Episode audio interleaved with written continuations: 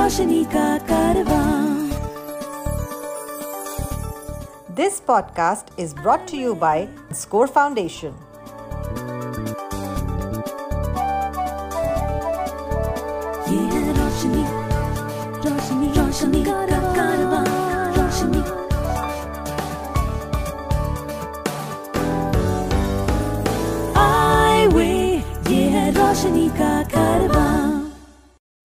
Hi, my name is George Abraham, and welcome to Eyeway Conversations.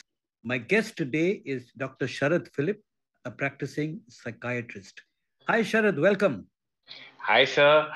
Sharad, uh, I, you know, you are a doctor professionally, uh, and I just wanted to ask you: uh, Do you think blind and visually impaired people can take the liberty of aspiring to be doctors or medical professionals? Well, sir, my straight up answer is yes. I believe that every person with disability should aspire to get into the healthcare professions, should get into the medical professions. There's lots of things that the entire medical community can learn from them.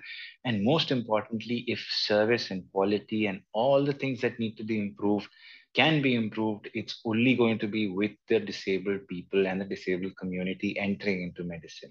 Now, there are challenges. Yes, it's not an easy road at all.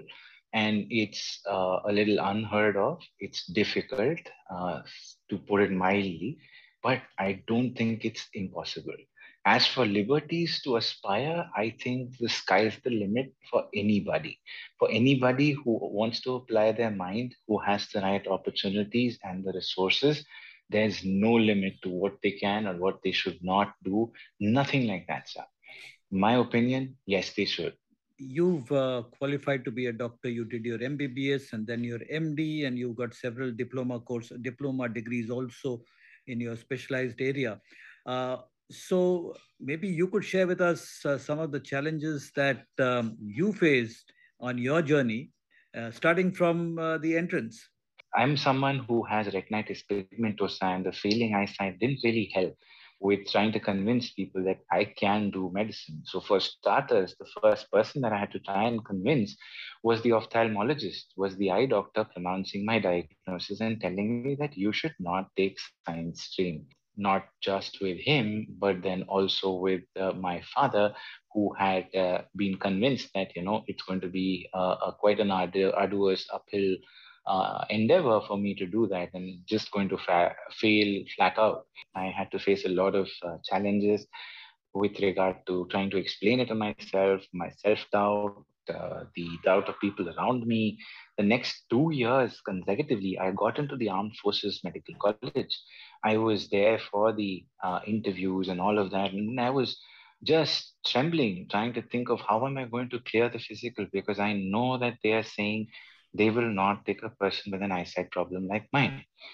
And uh, by God's grace, by Jesus' favor, I just got into Christian Medical College, Ludhiana at that point of time. And through that, through whatever tests that were done at that point of time, I was able to clear those tests with ease. Entrance exams were horrible for me. I had given almost 20 entrance exams a year. That was the time when there was no NEET and everything you had to give separately. I would kind of try and ask um, each invigilator, can you please let me sit next to the window? Can you please let me uh, sit under a tube light? And there would be many times where uh, I was not able to make out where I was marking. Um, I lost out on a couple of entrance exams because the sequence on the optical mark reader sheet, you know, you had to color those uh, sheets with the A, B, C, D, and then it would just, you know, kind of spit out your score once it goes through a scanner.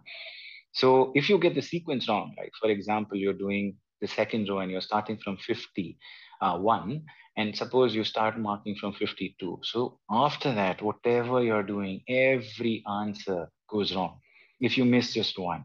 And there were so many things that I had to learn by doing uh, learn by experimenting over there because I felt there was no one really who would understand. And anybody I go and tell this problem to would just simply say, Why the hell are you getting into this? Why are you making it difficult for yourself? So that Didn't was you- that. No, but didn't you look at uh, getting a scribe to help you out at that point? No, actually, there wasn't a provision for a scribe. And we're talking about 2002, 2003. I wasn't aware of these things either. I wasn't aware that my disability, uh, if told and talked about, would actually help me. I thought it would be something if I revealed to people, it would be a limiting factor. It would be something that would kill my dreams. When you got into medical college, uh, uh, obviously people around you would have realized that you have an eye problem. Your professors would have felt it. Uh, how did they respond and how did they kind of facilitate your journey through? Okay. Yeah, that, that, that's an important thing. I mean, I, I found their responses to be quite like the rest of the community. Um, it was not very welcoming, uh, if you say on the overall, but there were these islands of really good people, supportive people who were there. Uh, the it just takes one or two, or maybe even uh, just a small group of people to actually make a person with disabilities life better. Um, but you know the entire thing um, hinges on what the majority opinion is. And you know one or two negative comments also tends to depress you. So uh, i had one of my anatomy uh, teachers tell me uh, you know what you're doing is not right. Uh, there's going to be a problem uh, tomorrow there is a patient who comes to you. That patient's going to feel at a disadvantage compared to uh, other people. You may not be able to pick up and be a good diagnostician um, and at that time, it was like I really didn't understand why people were saying that it's. I mean, it almost felt like the eyes were studying medicine and not me. Uh, it, it almost felt, uh, you know, if I didn't have uh, the proper eyesight, I didn't belong there. Um, but yes, uh, there were times where I was able to do this, and this was just through uh, a lot of prayer and support and a lot of uh, uh, help that I got. So uh, one of the things was I actually came third in my entire batch for a dissection competition. Um, I had to dissect the back of the knee and show some vessels and nerves and all of that. And I came third. And I didn't really get uh, how I did it so well, but I just did it. And uh, I, I, I really thought there that, you know, my, my dream of being a surgeon and all of that would be uh, something that I could do based on that. Now, from there, I, I, did see that a lot of other faculty would not uh, be quite supportive. So I had to go out the extra mile to show that I belong there. So for that, I would try to take on extra tasks, extra responsibilities, be volunteering for presentations, for tutorials, uh, for discussions, and try to uh, show uh, you know all throughout that I, am there i'm studying I, I can understand what you're saying and I'm, I'm good i'm good as good as anybody else. And uh, my my whole achievement uh, oriented uh, philosophy started from there that i had to show that i am the best not just one amongst them. I had to show that i was the best. So i had very supportive uh, classmates who were there with me who um, would just revise uh, the topics with me and you know i would just hear and i was starting to learn by the year and i could go and reproduce whatever i was told better than the people who told it to me and that started getting me a reputation that started uh, separating me from whatever people had in their mind about a person with visual impairment doing uh, medicine yes, there were some clinical postings, there were issues with uh, uh, things, but then even those could be surmounted. You could always be tested on alternate things. It's actually the uh, the uh, the learning uh, and the understanding that should be tested rather than you know a person's eyesight or the strength of one's hands or whether they can walk about or not or stand in an operation theater all of these things appear you know, superfluous, uh, if you ask me, sir. What's important is that people with uh, the right abilities and the right understanding and the right learning are there, and we should do everything to retain them. If you know of anyone with vision impairment who needs guidance on living life with blindness, please share the Eyeway National Toll Free Helpline number 18 005320 The number is 18005320 Now, when you're doing medicine, there are uh, also clinics with ophthalmology, with um, various um, uh, departments or various uh, branches of uh, medicine where uh, as a as a medical student you are kind of put through the grind so that you learn. So uh, there are these branches where the eye or being able to see is very critical. Do you have any experiences there to share Yes, sir, I, I really have. I mean, one of the things was the microscope. The microscope and me, we are not friends because the moment I try to look into it, it used to be so bad. I just couldn't make out. There was so much of uh, blur. There were so many floaters. There would be so many things that I could couldn't just make out. I mean, people would say there are these colors, they could identify cells, and I, for the life of me, I could not understand why this is a basophil and this is not a new, uh, this is not a neutrophil. Uh, these are cell types. These are white blood cell types. But then uh, I, I understood that just being able to identify this is uh, kept as a basic competency.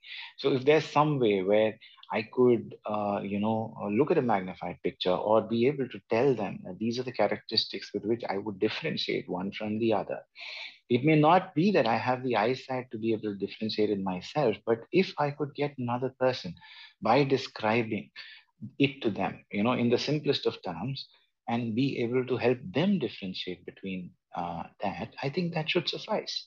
So, so one thing was very clear for me. I'm not going into medicine demanding that in spite of my eyesight i be allowed to in spite of my eye problems i be allowed to do everything that a person with superb eyesight needs to do. I'm not wanting to be an ophthalmologist. I'm not wanting to be uh, an expert surgeon or any of those things. My my entire intention was to get the whole aspect of being trained in medicine so that I can take the next step to try and understand what I should do towards helping people. Not every person who gets trained in MBBS remains in medicine. A lot of them move out into research. A lot of them move out into public health, policy, management. So um, I think this is something that should be kept in mind. You opted to do psychiatry. Now, uh, was this a decision that was made for you or you chose? So, sir, my initial dream when I got into medicine and surgery, I'm sorry, when I got into MBBS was to be a good diagnostician in terms of wanting to uh, you know, be, be able to understand whatever problems that people came with. So my aim was that. Slowly, I enjoyed doing a lot of orthopedics, and my orthopedic uh, uh, uh, orthopedics teachers, professors, and faculty really enjoyed uh, working with me, and I actually got a lot of chances in in cutting. So I scrubbed up, and I've even assisted my HOD in some surgeries and i did it with whatever with whatever sight that i had. And when i was doing something wrong they were kind enough to tell me that see this is where you're going wrong. Just hold on. Just don't do this more. So i have actually scrubbed up for as many surgeries as possible. And i don't think i have done any less than any of my peers or batchmates. But that said yes i had to choose psychiatry.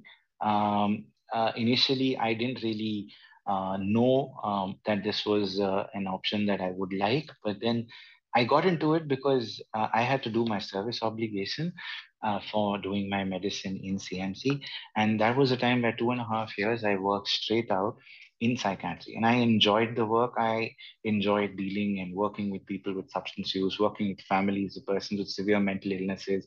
I really loved supporting families who had children with intellectual disability and autism and all of those things and so much so that uh, there were periods where I was the only person in that entire department.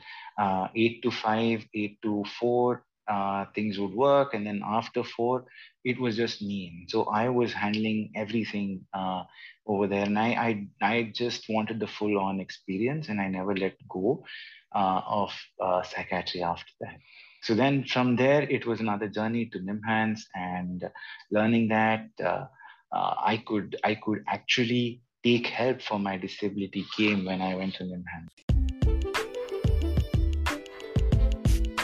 To support our work with the blind and visually impaired, you can visit the donate page on our website www.scorefoundation.org.in. Please note www.scorefoundation.org www.org.in.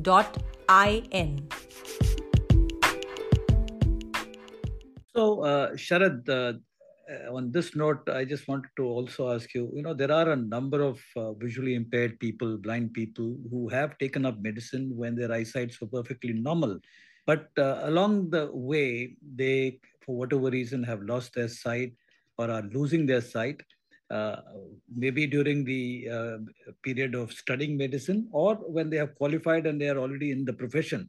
Uh, and you've had dealings with them, you've been supporting them, you've been engaging with them. What has your experience been? Well, sir, if you ask me, I think they are the best experts that we need in medicine.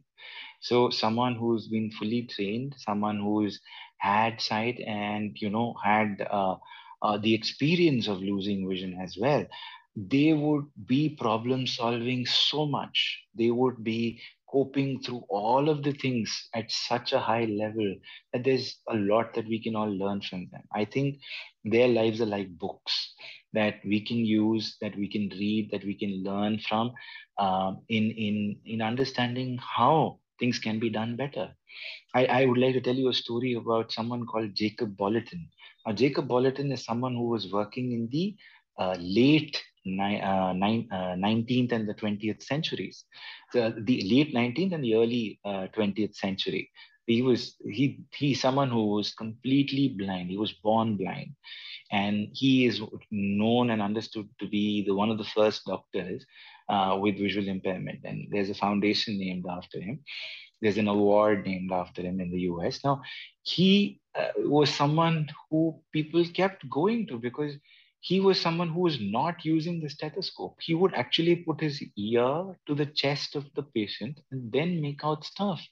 And there are times he's actually saved people's lives. He's found out things that other people were not able to find.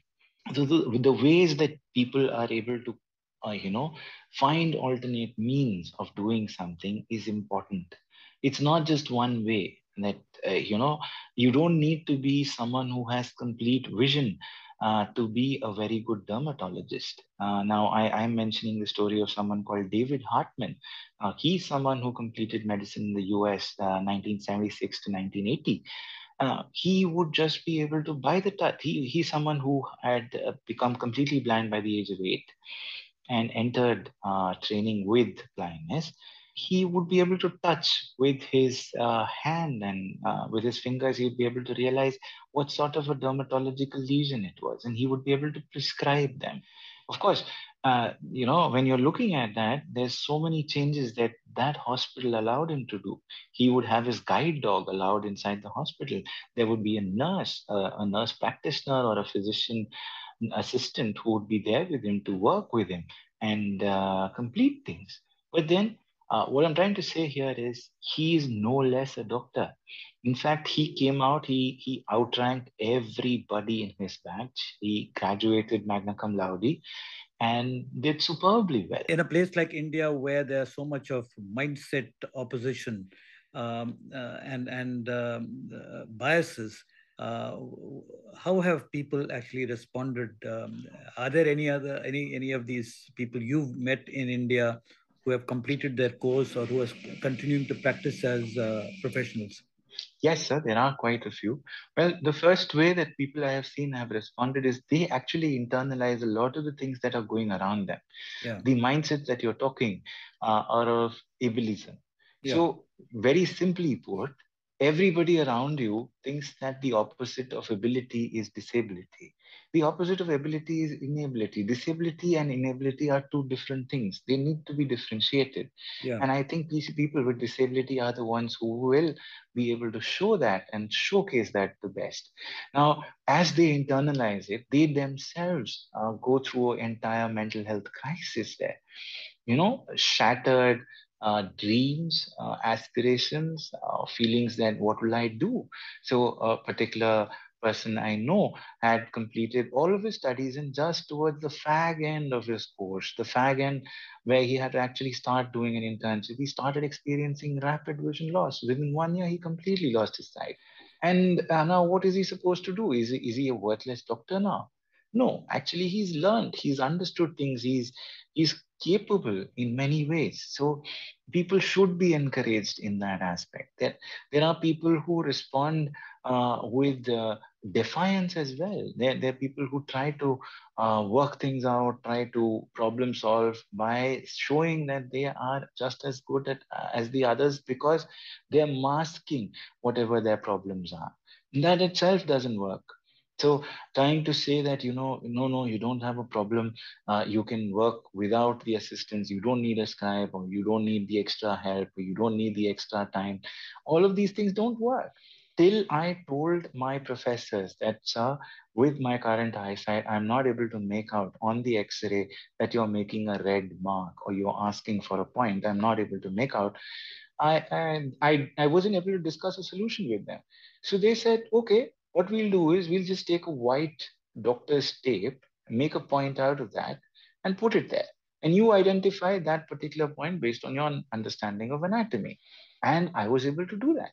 So uh, we need to be able to discuss this. We need to be able to overcome that initial uh, mindset which is internalized in, inside of us. You've written a lot of papers.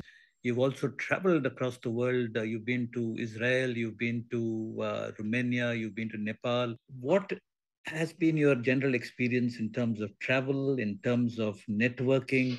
Oh, sir, that's uh, that's a that was a whole different experience. So when I finished my MD and my training, I just had this inquisitiveness inside me. I want to find out if there's someone else who's you know had some similar journeys. I thought the best way would be to go for international conferences. I thought everybody would come for that.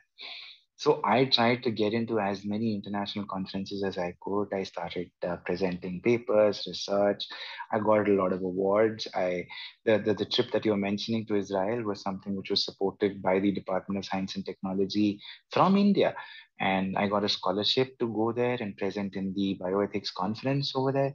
I also had uh, the opportunity that you're mentioning for Romania was an award from the World Association, and they recognized me as an early career fellow.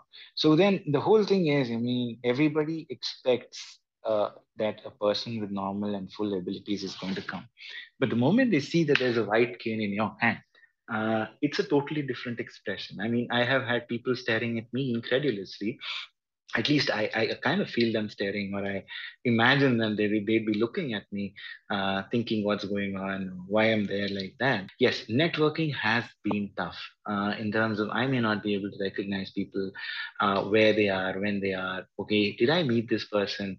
I have to recognize them by their voice or I wait for them. A lot of people have been sensitive uh, to this and then they come and tell me, hi, hi, Sharad, this is, uh, this is, uh, this is Mendes or this is Victor and those kinds of things are also there to be celebrated and noted. Of course, I do network a little bit, try to find out who else is going, and then I get to know and I ping them and plan things to do. So we've gone on visits and tours and all of those things. I I, I believe I've not let myself uh, down um, by saying that I can't experience this because I don't have the vision or I don't have my full eyesight. You call yourself an activist.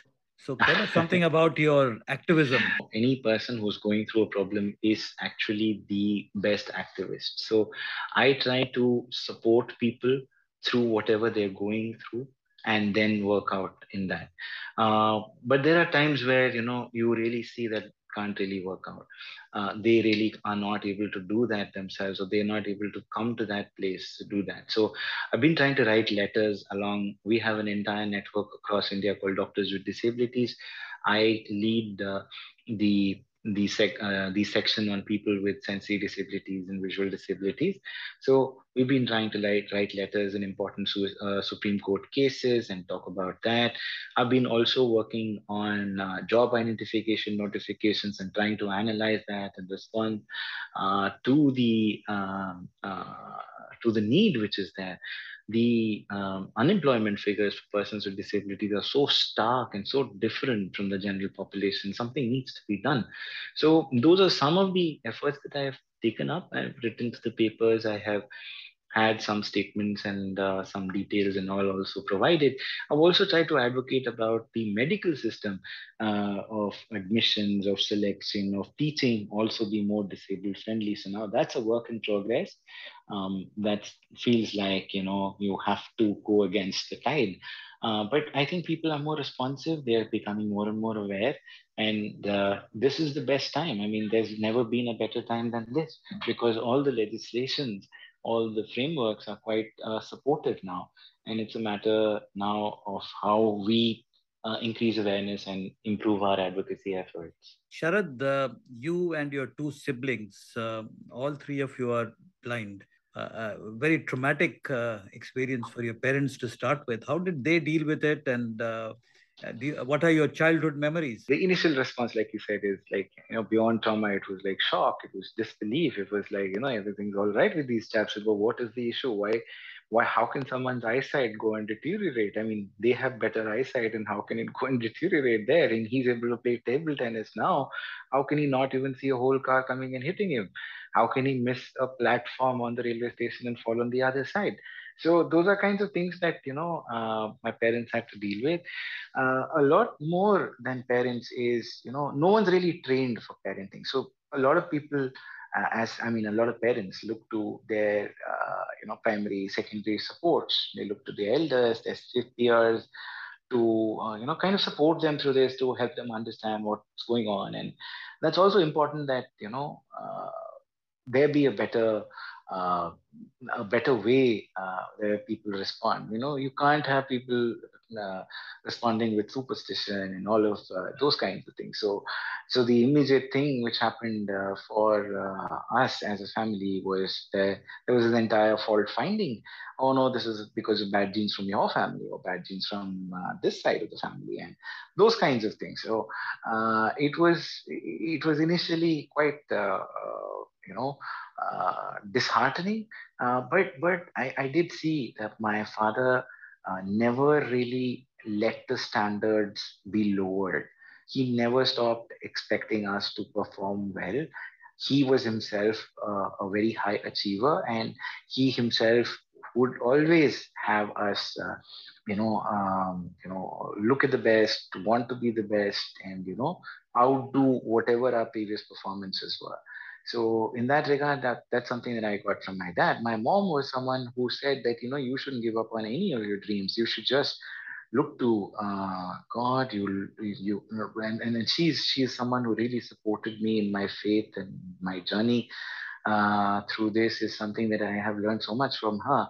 Uh, that that sense of you know God's got the best for you. I mean, this is not some sort of a punishment from God. This is not some sort of a problem that He wished that only you carry or any of those things. It, it, it's something that even through this, He is going to do something good. He's going to do something great uh, through you. And I think that's really happened.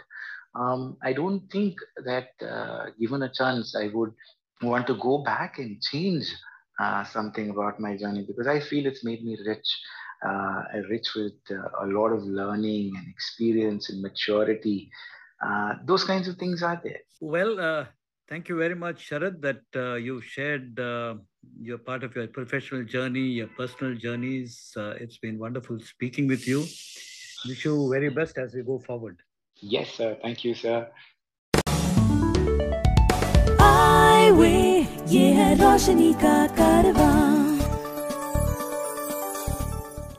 This podcast was brought to you by Score Foundation.